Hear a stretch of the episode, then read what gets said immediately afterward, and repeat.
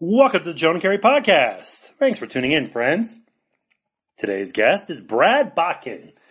Brad is an NBA writer and features writer for CBS Sports, and this requires a little bit of preamble. So, normally on this podcast, what we do is we have these kind of long form conversations. Tell me about your entire life. Bill Walton or whoever, uh, and that's what happens, and it's uh, fun and long form and interesting. Hopefully, this is also fun and long form and interesting, but it's different. It's not that. It's a debate. Um, it's a conversation. It's Brad and I getting into a project that we're doing. It's 100 greatest athletes active, currently active. So, um, in other words, Babe Ruth, Magic Johnson, these are all great athletes, not them, and not even Usain Bolt, who retired not long ago. He's not active either. Um, so we dig into every sport, baseball, basketball, football, hockey, soccer, cricket, rugby, gymnastics, auto racing, what have you. And we try to look at who the best athletes are. And it's a complex stew where we kind of mix a bunch of different things. And uh, it makes for a fun debate because there is no one answer. And when you have that, then anybody can go anywhere they want with the argument. Now we're going to try to base it in some objective analysis, obviously, whether it's, you know, skill on the field, statistics, so forth. How good are they compared to their peers? But uh, we brought up, I brought up Simone Biles versus J.J. Watt. What do you do with that? Who's a better athlete? Uh, very miniature Simone Biles, who's strong and fierce and awesome and a terrific athlete and, and everything, or J.J. Watt, who is all those things, but also huge, you know? It's a really interesting one. And so Brad and I got into it. It was really fun. This will be a project we'll be rolling out over the weeks and months to come. We will be looking at everything, really. Uh, we'll have podcasts on it. We will have video on it. We'll write articles about it. And we'll try to break it down and come up with a final 100 list. And uh, if you are interested in doing all that, then uh, feel free to email uh, via my website, jonahkeri.com, and uh, drop me a line. Let me know what you think. Let me know if uh, there's an obvious angle to take here. I think that the, the concept of who's a great athlete is a difficult one and a complex one and a fun one. And I hope that you uh, check in and offer your point of view. So yeah, that is uh, the nature of this podcast. It'll be a little different. And I think, uh, well, going forward, it'll still mostly be the same format, but we might switch it up here occasionally. And uh, this is one of those times. So I do hope you enjoy it. So here we go with the latest episode of the Jonah Keri podcast. It is with Brad Botkin of CBS Sports. Enjoy.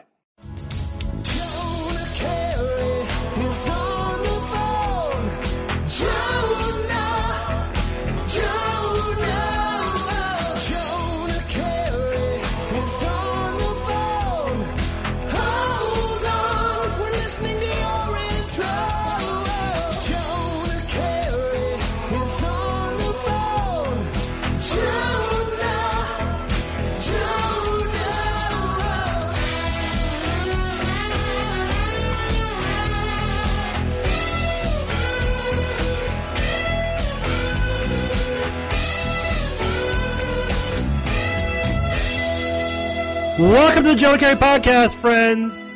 So great of you to join us. And when I say us, a very special guest today. He is an NBA writer and a features writer for CBS Sports, a colleague, a friend, a confidant.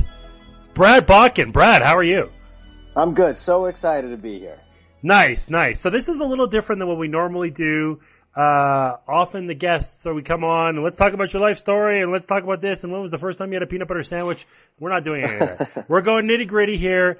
Brad and I are collaborating on this project and it's been in the works for a little while. We've been talking about it for a while. We've started it, but we're still in the preliminary phases. What we're going to do is we're going to pick the hundred greatest athletes in the world. Active athletes. So Babe Ruth was a wonderful athlete. He does not qualify because he's dead. Uh, Magic Johnson was a wonderful athlete. He's not dead, but he's not playing currently, so that doesn't matter.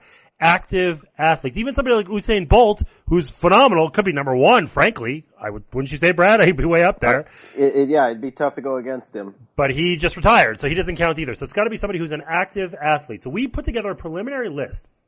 And we're gonna talk about the list in a minute. But the goal here is, first of all, we want to establish what it is that we're doing and what even makes a good athlete because well, because, and I think what the way to do this now is to hand this over to Brad because he's got beef. He's got beef about how athletes are defined, and this kind of led off our conversation. I think it's going to end up being a lot of fun, and maybe the end list will be a little bit different than what you would expect, uh, because Brad has this very strong belief about what makes a good athlete, and frankly, for the most part, I agree with him. So take it away, Brad. What are your thoughts here? Okay, so this tends to show up more in in in my realm over in the NBA than it does say in baseball, where five tool guys and guys that can do everything um, tend to be valued in an athletic way, if you will.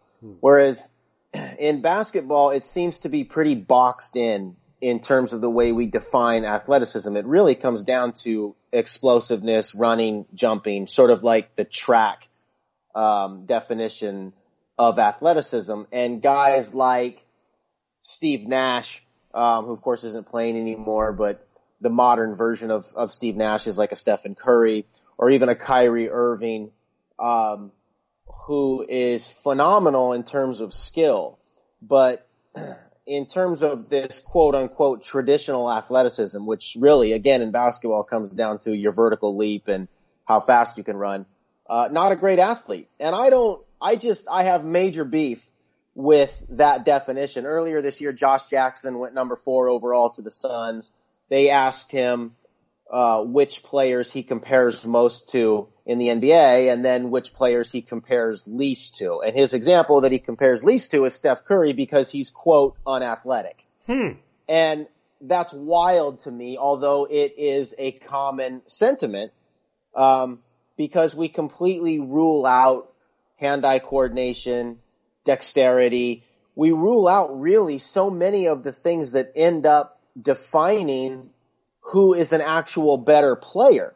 Um, there's a huge discrepancy. Again, this is this is mostly in basketball from my standpoint, but there's a huge discrepancy between who the better player is and who the better athlete is, and that's sort of strange to me. Uh, it's strange to me that uh, a guy like, say, oh, I don't know, Zach LaVine, uh, who got traded from the from the, the Timberwolves to the Bulls this year, and is uh, traditionally if, and is a phenomenal athlete. No no one would argue that. He can jump out of the gym. He can run like a deer.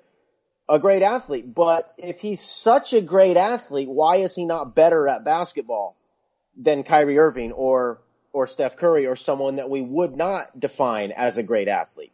And I think it's because we completely undervalue uh, skills. We we tend to define skills as this different set of criteria. It has almost nothing to do with athleticism. And, and by extension, I think we think that these skills are therefore, and I think this is really a major difference. I think skills people tend to think are attainable.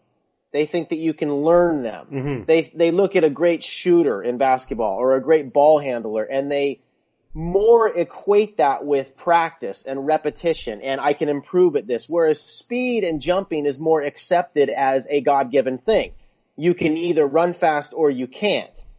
And I would be here to argue that there's a reason that a lot of people in the NBA don't improve their shooting or ball handling at the rates that people would expect because that is almost as God-given as speed or jumping. And I, you know, long story short, I think that we, we misdefine, if that's a word, um, athletes. Um, we undervalue uh, athletic traits that, frankly, are oftentimes more important in the actual functional performance of the sport that you're playing.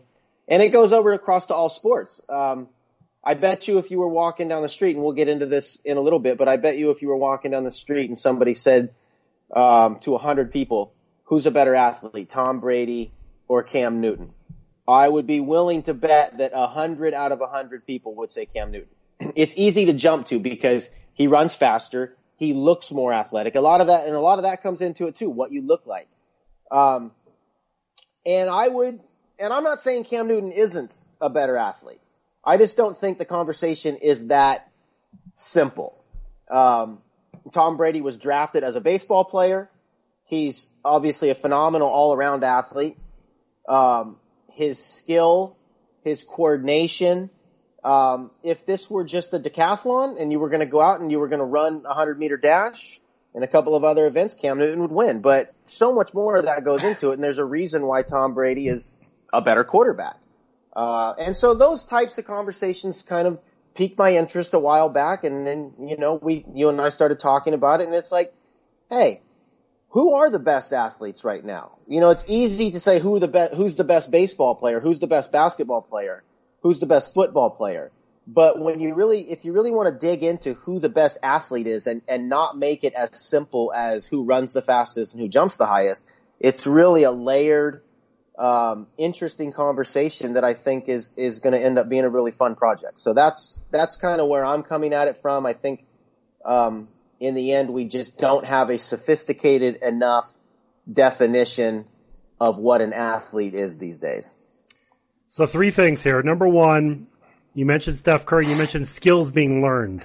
If you, Brad, me, whoever, or even a world class athlete has a baby tomorrow, and that baby starts shooting at two months old and shoots more than Curry ever did. I mean, they they don't go to class.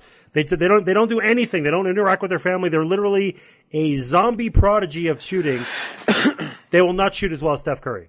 That they just won't. He's very good. He practiced a lot, but he's got God given talent when it comes to shooting. That's number one. First I, of all, I totally agree with you. Totally agree with you. Okay, that's you know, and if, if if you um you want to look at a guy like Todd Marinovich, remember, Yeah. remember Todd Marinovich Mhm. back in the day, you know, he had a certain amount of skill and a certain amount of talent, but if it were just as simple as the time you put in and uh, and how hard you practice, uh, then he would have been the best quarterback ever. yeah. Um, and he wasn't. And there's a number of reasons that went into that that weren't just athletic development. Of course, off the field stuff with his dad, and he got into drugs and every other thing. But um, the the I I agree with with what you're saying is that if it were true, you know, I hear this a lot when people right now with Steph Curry, there's a lot of talk about greatest shooter ever, and it's a really romantic answer when and even when you ask athletes this um, what makes somebody so good at what they do, whatever it is. The easy and usually um, preferred answer is that the guy works his butt off. You know, he gets he, he Ray Allen is a great shooter because he puts in the extra hours. He works in the gym. He he he's a tireless worker. And effectively what you're saying, if you think that that's the reason that Ray Allen is a better shooter than 99% of the people in the world, is that 99% of the people in the world are just lazy. If, if you're telling me that that's why somebody's great at something because he works his butt off, then that just means other people don't work. And that's just not true. There's, there's a God-given talent that gets, and that's, you know, those two words really might be, what's the difference between talent and athleticism? That for some reason we disregard talent. And what we not disregard disregard's the wrong word but we undervalue how important it is to be born with it. We think that it's it can be developed that it, that athleticism true athleticism is something that you have or you don't. And i think that's where maybe it gets a little bit muddy Okay, so that was num- point number one was about Curry. Number two, you cited that Tom Brady was drafted in baseball.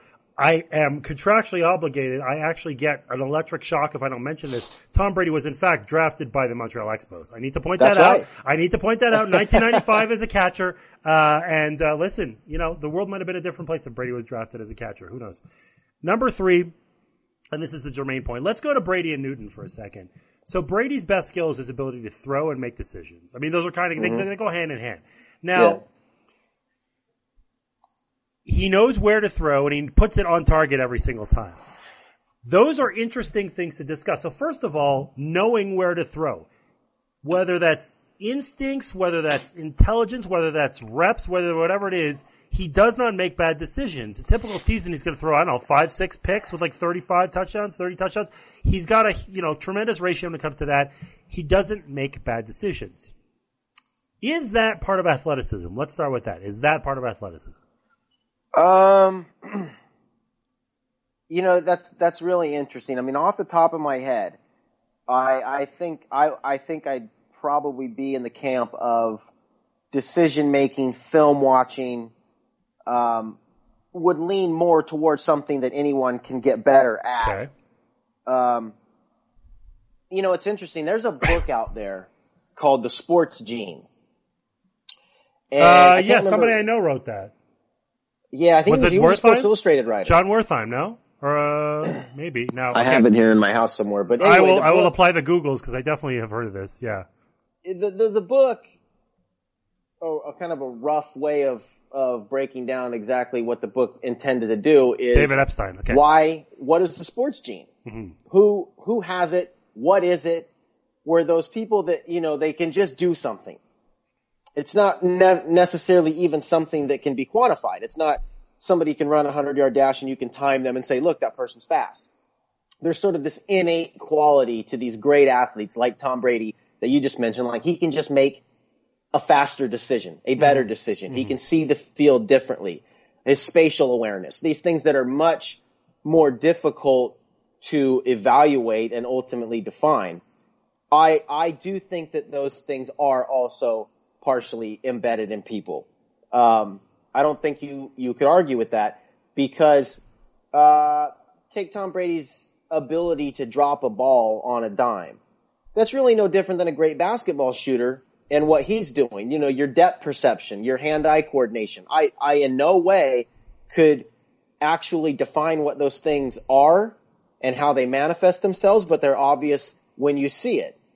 Um, and I, I think that probably a pretty good. I was talking with uh, uh, David Thorpe last week, a longtime NBA skills coach, um, uh, consultant with a lot of teams for dra- evaluating uh, guys for the draft and so on and so forth. Seen seen a ton of athletes.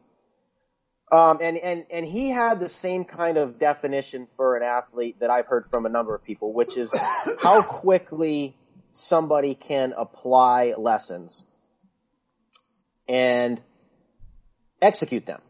So if you come to somebody and you hear this all the time about, I teach, I, I, I tell this guy something and two minutes later, it's like he's been doing it all his life. And so this, this ability to take coaching, to take something you see on film and immediately apply it is a talent. That, that to me is part of athleticism. Uh, that, that doesn't, again, I don't think gets factored into the athleticism conversation. So yeah, I, I do think that that's, um, something that Tom Brady, uh, and other, you know, Drew Brees or, and Cam Newton's good at that as well. It's, I mean, these guys are NFL quarterbacks. We're splitting hairs here. Um, but yeah, that part of, I think when, when people, for anyone who would say Tom Brady wasn't a good athlete, I think they would immediately point to, if you ask them why, they would say, well, look, he's slow. You know, doesn't, he doesn't look athletic. And that would pretty much be the end of it. Well, and I think that even on the mental stuff, if we focus on that for a second, we have to be careful what we're talking about here. So, with Brady, let's say that let's say we take it as a given that Brady is the greatest decision maker maybe of all time in the NFL. That in itself doesn't necessarily equate to intelligence. In the NFL, they give you the Wonderlic test. Well, we don't really know what that is because when we're talking about on-field intelligence, we're talking about making the right decision. That literally might be that you see space better than other people. Wayne Gretzky might have been the guy who saw space better. You know, he'd operate behind the net. He could see something coming behind, uh, seven steps ahead. Right. A chess player. LeBron does that too. LeBron sees the court in a certain way and he could break things down in micros that you know, John Wall, who's a phenomenal player. Maybe John Wall doesn't do it as well as LeBron. LeBron just has this, this way about him. Uh, Dario Saric might not do it as well as LeBron. You know what I'm saying? There's just certain guys that have Yeah. that. So I find that really interesting too. And, and, and that, you know, is that talent? Is that athleticism? Because we're not talking about straight like, oh, how well would this guy do in history class? And we're not even talking about the Wonderlic. We're talking about real time reaction, especially when it's motion sports. Baseball is a little different, but football, basketball, soccer, hockey, pretty much anything that's not baseball really, that quick twitch, but it's quick twitch mental, not quick twitch physical is so weird. And Cam Newton might be, if you met two of them, you might say, wow, Cam Newton is much smarter than Tom Brady. I can have a conversation with him better. But there's something about Brady with his decision making on the field that is just other. It has nothing to do with how he does at a cocktail party or how well he might have done on a math test. It's like this weird alien thing. So is that athleticism? Yeah, I think you're exactly right. This has nothing to do with how we would typically define intelligence or, you know, off outside of the sports Yeah. world. Any, nothing to do with that at all. And again, I, now we're kind of focusing this on, on Cam Newton and, and Tom Brady. I, if I, if we went and measured this stuff that we're talking about, Yeah. maybe Cam Newton would register as a better athlete. I'm just saying that I think that, uh, I think that the conversation is, is more layered, is more sophisticated than we tend to have that conversation. And I think if we went through the steps of having that conversation, you know, that we would come up with some different um, results than our gut reaction than when we look at a couple of players and say who's the better athlete. We tend to have gut reactions off of off of pretty simplistic things like um, speed, running, jumping, your typical explosion athletics. You know, the, we mentioned the sports gene, and one of the things that that he measured in that book was he was he was um, if I remember correctly, he was very interested in kind of figuring out why a major league hitter can react to a fastball. Um, I think, rightly assumed that it was reaction time. That these guys just they have better eyesight, they have better instincts, um, and reaction time is it, it must be different, right? It must be different for Josh Hamilton than a guy walking down the street. And if I remember correctly, he went in and measured himself, a, an admitted non-athlete, against I want I want to say it was Albert Pujols.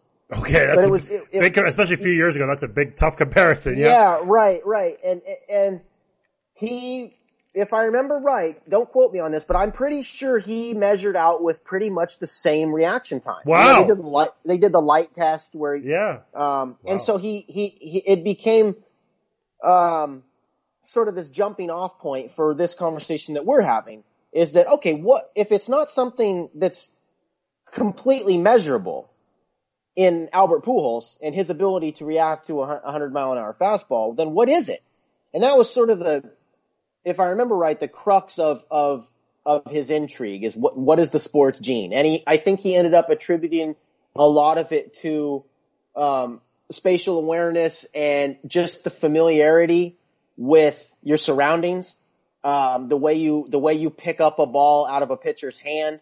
And again, that might be speaking to what you're talking about, the way Tom Brady identifies a hole in a defense.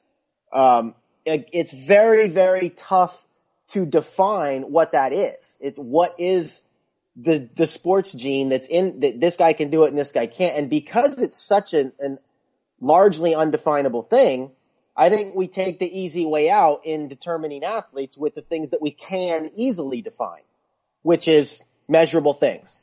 Uh, and I, I think that there's obviously something that, that major league hitters, all major league hitters, anybody who can make it to the major leagues, and then even when you start to sep- separate major league hitters amongst themselves, the, the great ones, they see things differently, they feel things differently, they pick up the ball out of a pitcher's hand a split second differently, uh, their confidence is triggered differently. So many mental things are different about that athlete and to argue that that doesn't directly impact, frankly, probably more than traditional athleticism, their performance on the field, I think is naive.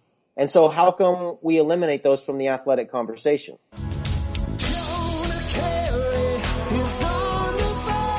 Every year, millions of people receive the least liked gift of all time, underwear. But we still give it to our family or our loved ones who just don't want it. But maybe it's not that underwear is the problem, it's the kind of underwear. So I'm gonna tell you about MeUndies, the only underwear that makes for an amazing gift. And I know this because I wear them myself. They've sent me lots of samples. Uh, they've been fantastic. I've recommended them to friends on a personal level. They're really cool. Three times softer than fa- than cotton, natural, sustainably sustainably sourced fiber, rather. Uh, soft, flexible waistband. Great, great styles, great everything. They're wonderful. I have chucked my old underwear and I'm going with MeUndies. They're terrific. And this holiday season to get your exclusive 20% off the softest underwear and socks, socks too, you will ever wear. Free shipping and a 100% satisfaction guarantee. It's really, really easy. Just go to MeUndies.com slash JKP as in Jonah Keri Podcast. That's MeUndies, M-E-U-N-D-I-E-S dot com slash JKP and enjoy.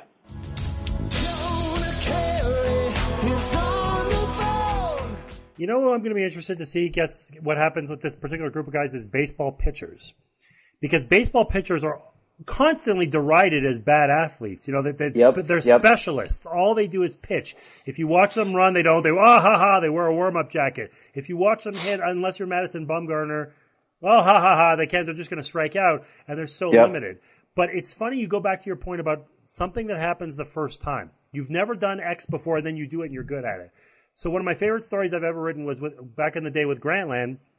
I wrote about Clayton Kershaw. Clayton Kershaw, in my opinion, the best pitcher on earth and has been for several years. Even though the playoffs is a little bit of a mixed bag. Did do well in the World Series for the most part, or at least in his last game pitching the World Series.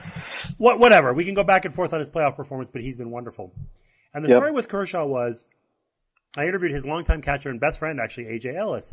And AJ told a story about when Kershaw was a fastball curve guy and he needed something else in his repertoire. So he goes down to the bullpen with the, with the bullpen coach.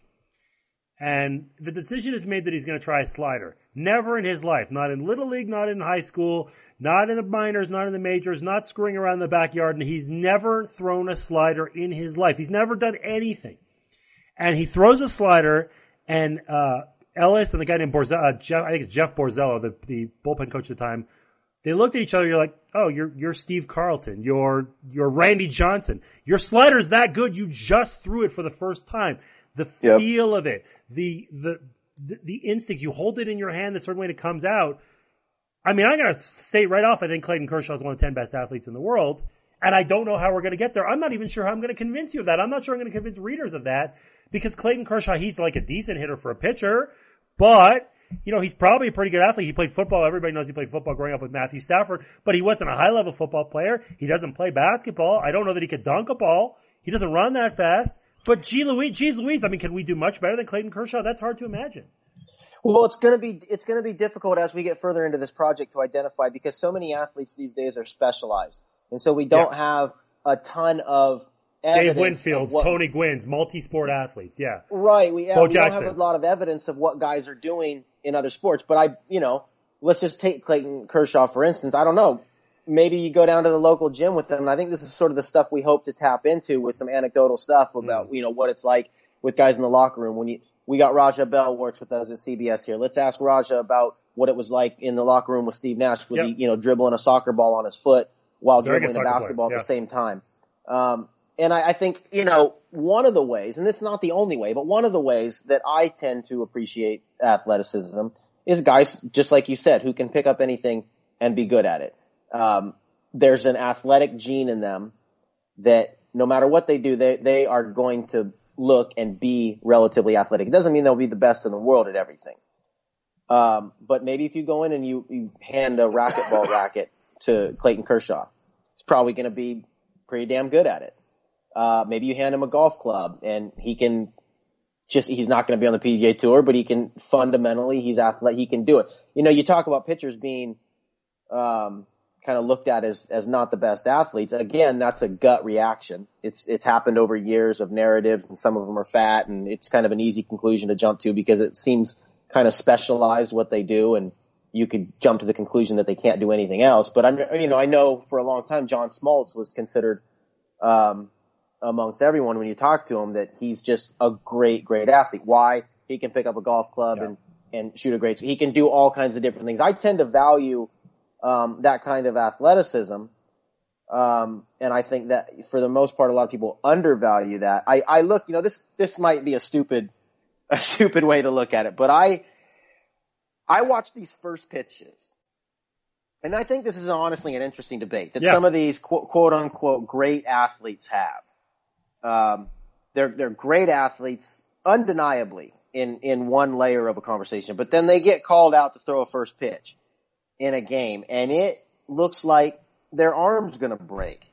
You know, they're throwing it 50 feet wide or where it's like they've, and I, I, I do understand the argument that guy a lot again we have specialized athletes these days and there might be some basketball players who've never picked up a baseball in their life Yeah. and vice versa. I tend to think that truly, truly great athletes should be able to pick up a baseball and throw it 60 feet, you know, halfway straight. And, and I wonder about, um, how that applies then to real world sports where if, if you're one of the guys that kind of can pick up anything and do it, um, not great, but, but functionally good, athletic, it seems to me your ceiling for improvement, that, that ability to respond to repetition and coaching that we just alluded to would be higher because fundamentally you can do anything and do it athletically. And guys who can do that, guys who can kind of pick, and we all know guys like this that we grew up with. Mm-hmm. You know, it's all relative. You grew up with the guy that just kind of anything he picked up in elementary school, he was he was good at.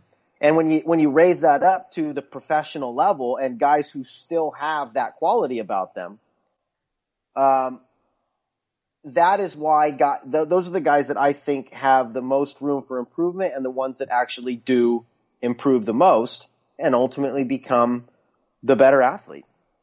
See, and that's going to be interesting too, because in some cases, like we talked about specialization, but in some cases, athletes are so specialized, and in fact, their bodies are so specific to that one sport that to compare them to somebody else becomes comical. And the easy example for me is Simone Biles.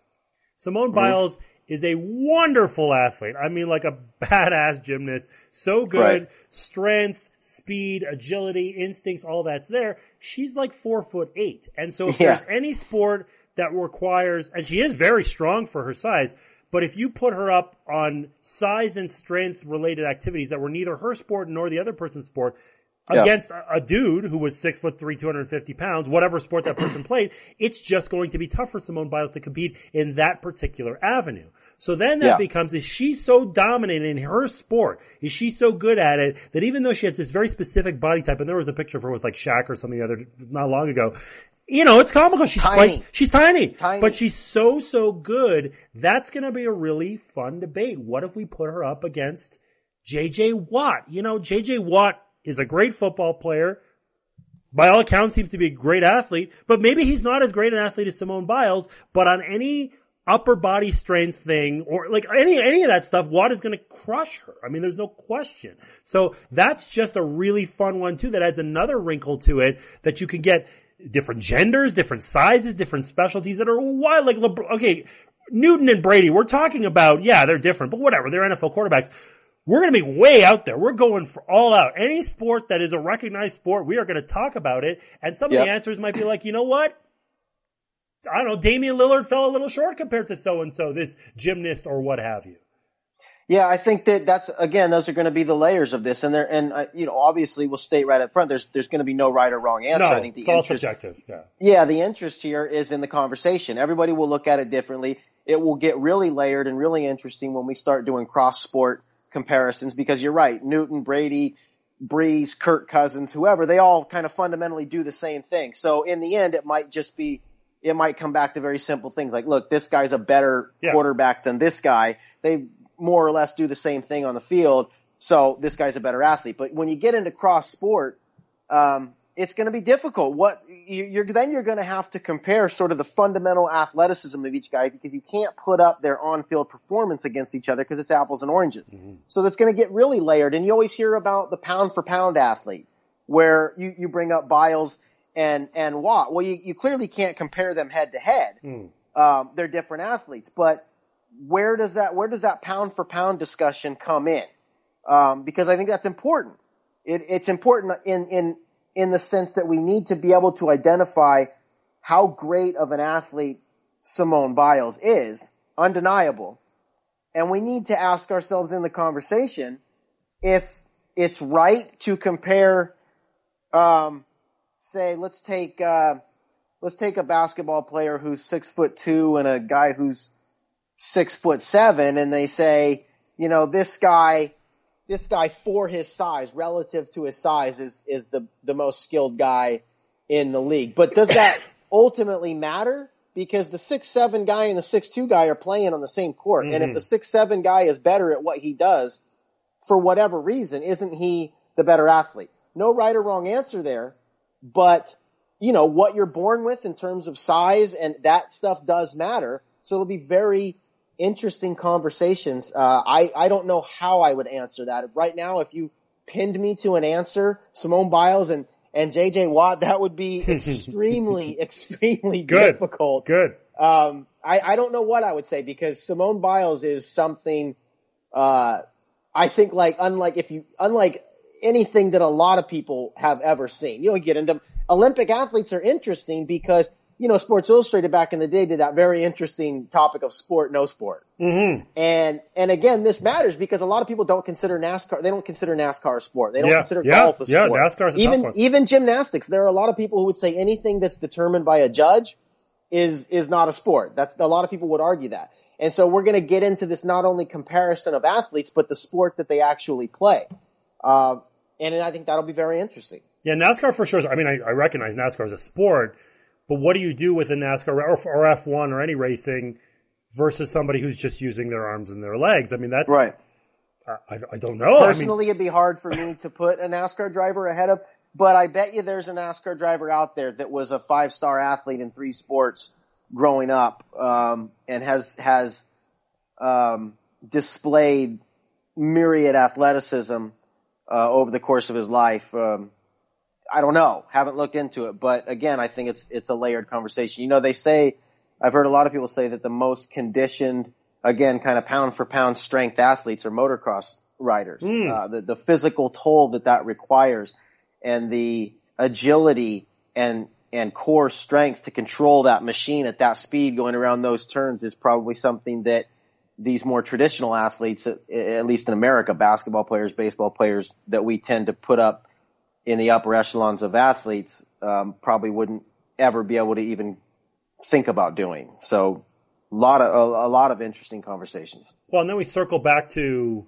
winning, which we sort of talked about a little bit too. If, if somebody's a, clearly the best NASCAR driver in the world, they've won four of the last five Daytona 500s. They're completely at the top of their field. Maybe they're one of two or three greatest ever. And you're, I'm going to use, I like John Wall, but John Wall's an easy comparison. John Wall's a great player, very athletic, Great. obviously.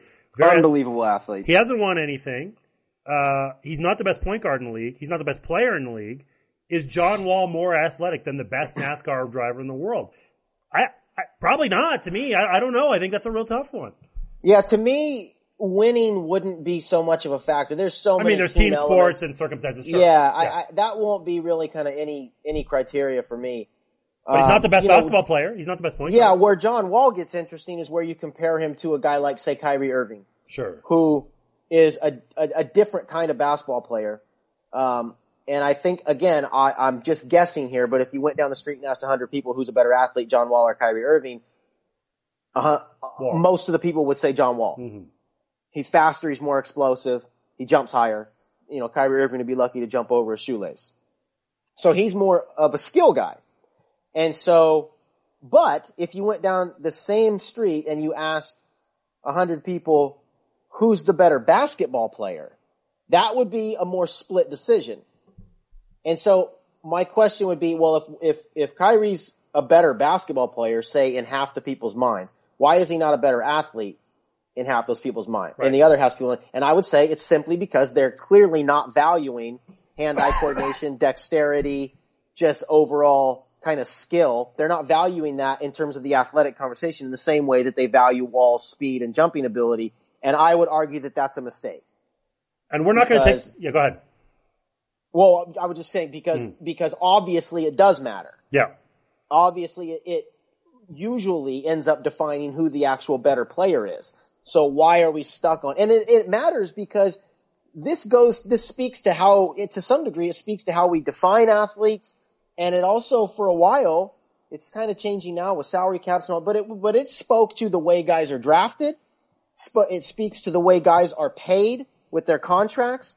Um, it's gotten more sophisticated now in terms of scouting, but for years there were mistakes, and there still are. I'm sure if you dig into it, a lot of mistakes being made with the way with the contracts that are given out, the where guys are drafted, because we have a too simplistic view of what athleticism is. Too how many times have you seen a, a football receiver drafted in the top ten just based on his 40 speed? You know, he this guy this guy runs like the wind, and that's not a sophisticated enough definition of, of what an athlete is.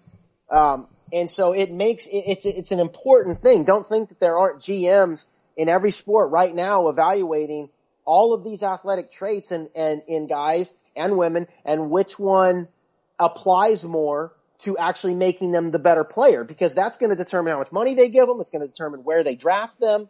And so it isn't, it's not just kind of a superficial conversation. It is important, um, in the context of how we value athletes. The other thing I'm going to be interested to discuss too is um, sports that are more popular in other countries. You know, we made out our list. We're like, okay, let's go NBA, this, that. And, You know, soccer, yeah, because we got to have Messi or whatever. And then I put rugby and cricket on the list, and you said, "Ooh, rugby and cricket. All right, Yeah, we're this, go this is going to get fun. Right, and rugby is a freaking demanding sport, man. Speed, evasiveness, strength, instincts, all that. I mean, that's it's the whole night. It's football without pads, more or less. That's- Absolutely. That's rough. And the best rugby player in the world is going to be highly evaluated. Neither you nor I are a rugby experts, so we're going to lean on people. We're going to do our best to lean on people who are experts in that sport, and then try for the impossible comparison of comparing the best rugby player to Clayton Kershaw, or Giancarlo Stanton, or LeBron, or whatever. That's going to be a lot of fun, and I, I don't. I like that we're coming into this thing in the dark a little bit. I like that we're coming into it not knowing. It's funny that I, I it resonates to me a little bit maybe you don't know this, maybe you do. I don't know. The one fantasy league that I play in is called the League of Leagues, and I'm not going to talk about people talk about their fantasy leagues. It's annoying, but the reason this league is exciting is because it's football, basketball, and baseball all in one. Okay, so in the mm-hmm. first round, you could draft whoever you well, any round. You could draft whoever you want. You think that Curry's the best, or you think that Trout's the best, or whatever. Now there are statistical formulas like Trout delivers this many home runs. There are this many baseball players on a roster. Maybe that guy doesn't have as much impact as Kareem Hunt, the best football player because football rosters are smaller, whatever. But the notion of evaluating different guys and saying, I'm going to trade you Kareem Hunt for Mike Trout.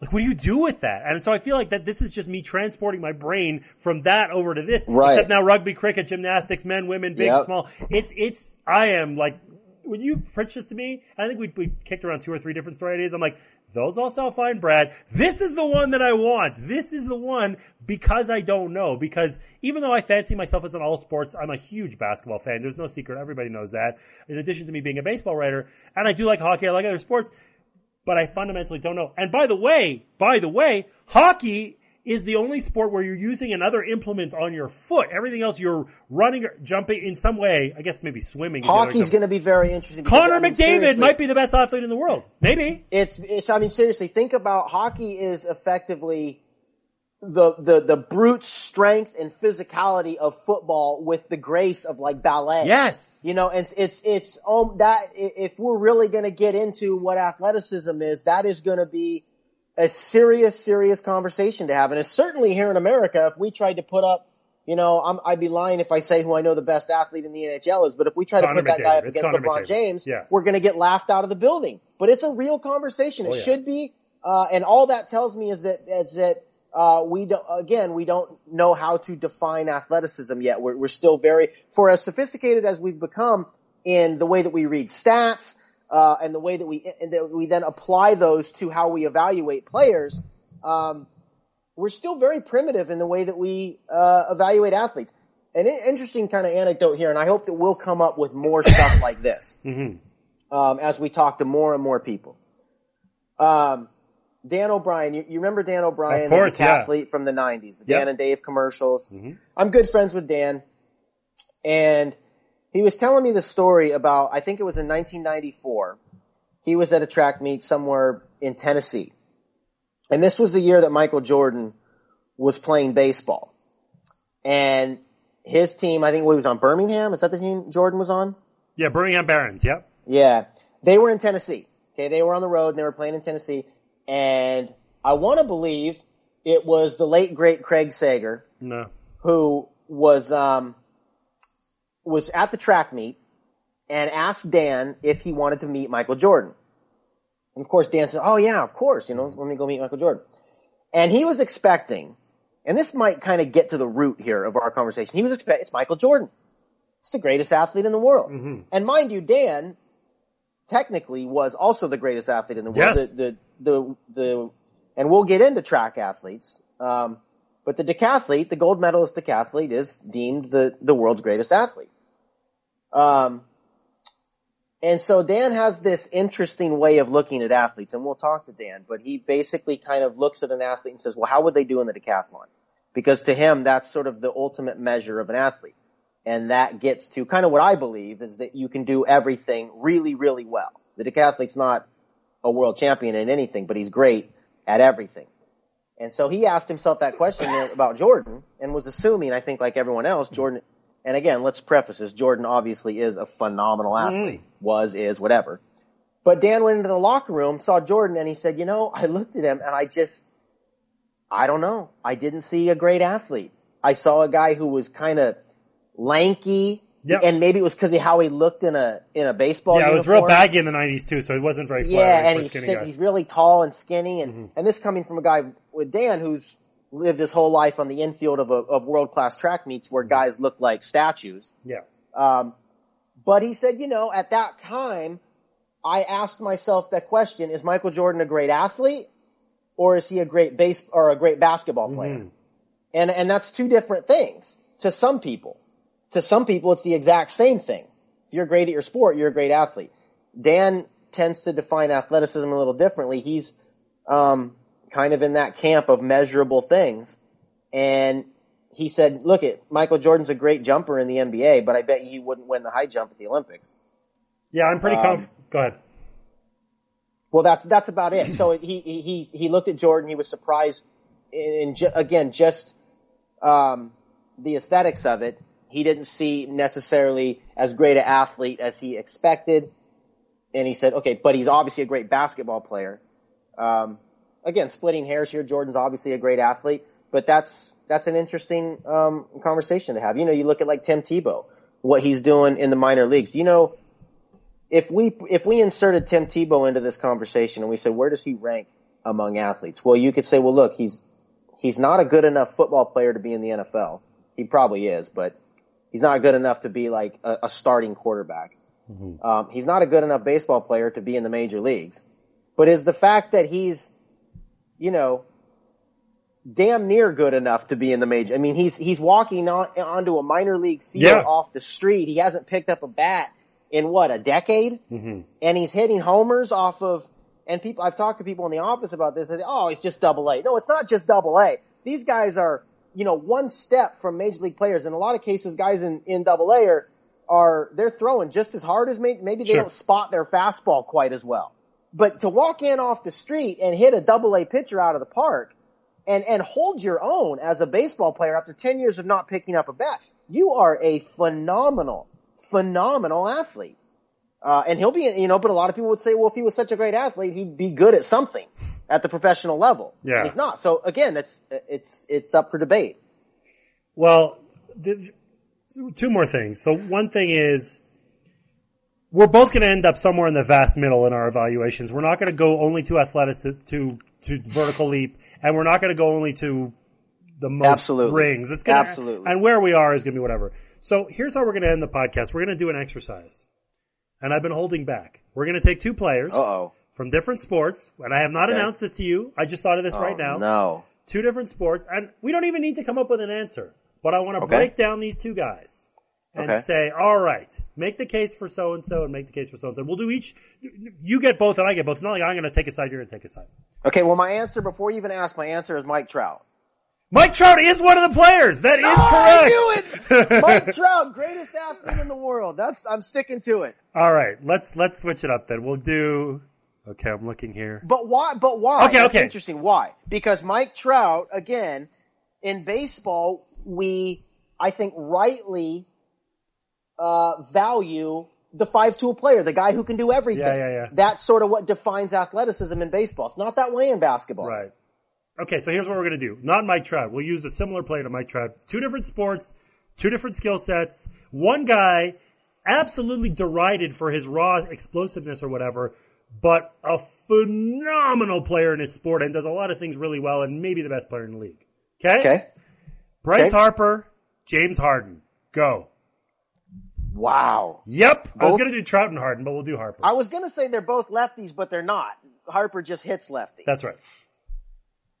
You don't even- God, that's tough. Just That start talking so- it through. Talk it through. Talk it through. What do you think? So Well- Harden has this rep, right? Harden came out of a ASU, and I saw him play in college. I, I love the his game, but he could, it was like he could barely dunk, and he was kind of chubby. He's got a better body now than he did before, but he, He was does. never perceived as a great athlete. But my oh my, Harden is the best, uh, maybe the best offensive player in the world. You could certainly make that case.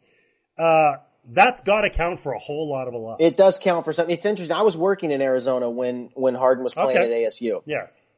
and I thought I thought the Thunder reached for him at number three Mm. uh, when they took him. I, I I'm really shocked, and it speaks to just how much better guys can get. He Yes. was he was a natural scorer, but you're right. He didn't have that eye catching jump off the No. page um, athleticism, and now he does. I mean, he's explosive as all hell.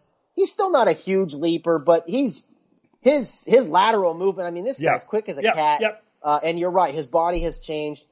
I think for all, and I think you just kind of tapped into something with me here, is Hmm. that for all of my defense of the skill athlete, I kind of have the same instincts as a lot of people. I hear Harden and Harper, and I feel like Harden is just a little bit more explosive. And I, I naturally want to jump to him. I also think that lends itself a little bit to basketball and baseball. Yeah. And if, if to all things being equal, I, without any further evidence, I really do want to look into this and hopefully talk to more people, but without any other evidence, I'm usually going to side with basketball. Yeah, well, and Harper's so interesting too because it goes back to specialized athlete. I mean, the Verducci story in SI about Harper at age 15 reportedly hitting a 500 foot bomb, you know, 500 Yeah. feet. Now it's in Vegas in the air and whatever, but 500 feet's 500 feet. and he's 15 years old. Like, I mean, it's just, yeah. He, wasn't, he, wasn't Harper playing junior college ball at like a high level when he was 16? yeah, something like that. You know, yeah. these are prodigies. These are uh, Harper. I don't know. Now, now you're talking me out of it. Because, Harper's unreal, unreal, and he hasn't put up. The thing is, he had that one monster season, but we haven't seen him like numbers, numbers. Like he's not Ted Williams yet. He had that Yeah. one year where he was, but he's been hurt, or yeah, yeah, went through a slump, and we haven't seen the elite performance. Harden has more years of elite performance, absolutely. But Harper's think talent is you- is ima- unimaginable. It's gigantic. It is. It is. I think, well, you know, it'd be an equally interesting question if you said, forget the athlete, but you said, is Harper a better baseball player than Harden is a basketball player? Probably not yet. Probably not yet. And I think He's younger too. um, that might be ultimately the way we, you know, we'll have these conversations and we'll hash it out and we'll talk to a lot of people. But I think ultimately with these cross sport comparisons, we'll end up having to ask ourselves who is better um, at the sport that they play. yeah, Harper to me is is interesting. He when I, when I watch him at the plate, um, I'm probably going to get in trouble for this, but I feel like I see holes, too many holes okay. In his swing. He strikes out a fair bit. um, too many holes in his swing to think when he's at the plate to be hugely confident in that he's gonna that he's gonna strike the ball pure. Yeah, And I, I don't know what the numbers are. I don't know what his exit velocity is. I don't know how often he's making hard contact. I don't, I don't know any of that. But I know when I watch Mike Trout, when I watch Miguel Cabrera, um, I they are so on balance every time. Their hands are always in the right position. Their timing is almost always impeccable. The way they foul balls off, the way they take pitches, um, those guys seem to me that they're about ready to square up everything they swing at. And I'm a little bit more surprised every time Harper does. He seems a bit, a bit more of a free swinger, a bit more holes.